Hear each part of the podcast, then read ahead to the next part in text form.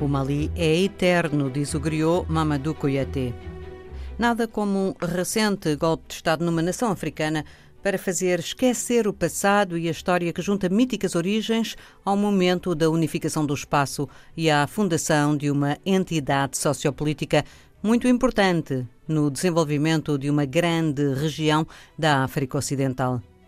Os contadores de histórias ainda hoje falam na importância de Sundiata Keita, o rei fundador e unificador do Mali.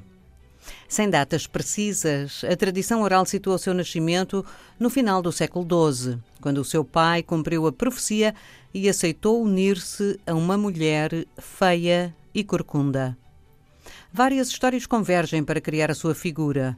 Pequeno, incapaz de andar e feio renegado pela família do pai, esteve no exílio e os griots falam do pequeno milagre que não só lhe permitiu andar, como o tornou primeiro num grande caçador e depois num guerreiro de grande coragem e capacidade estratégica. Ainda no exílio, reúne e faz alianças com grandes chefes mandinga que o ajudam a vencer numa famosa batalha os chefes Sosso. Segundo a tradição oral mais tarde fixada nos textos árabes e ainda mais tarde recolhida por franceses, seria essa batalha, a Batalha de Quirina, que marcaria a fundação do Império do Mali, uma formação política e social importante e reconhecida na história mais antiga dos Doze Reinos durante o século XIII da nossa era. Ao Rei Leão, ou Rei dos Reis, como a tradição o recorda, é ainda atribuída a concessão da Carta Mandé, Kurukan Fuga, ou seja, o primeiro documento que a memória recorda e fixa, onde os direitos dos homens e das mulheres são salvaguardados. A sua morte está envolta em mistério, como a vida e a morte de todos os heróis que a tradição oral recupera para nós.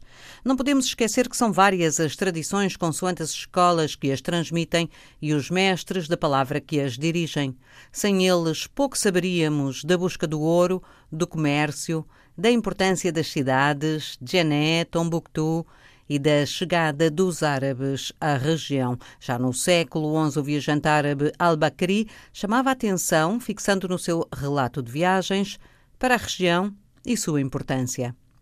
Ibn Battuta, o sábio marroquino, fixou em 1353 uma das versões da história de Sundiata Keita e Ibn Khaldun, 1376, consultando outras fontes, deixou um relato sobre a figura lendária do unificador do Mali, e ainda uma lista dos principais sucessores, todos eles celebrados por diferentes cantos.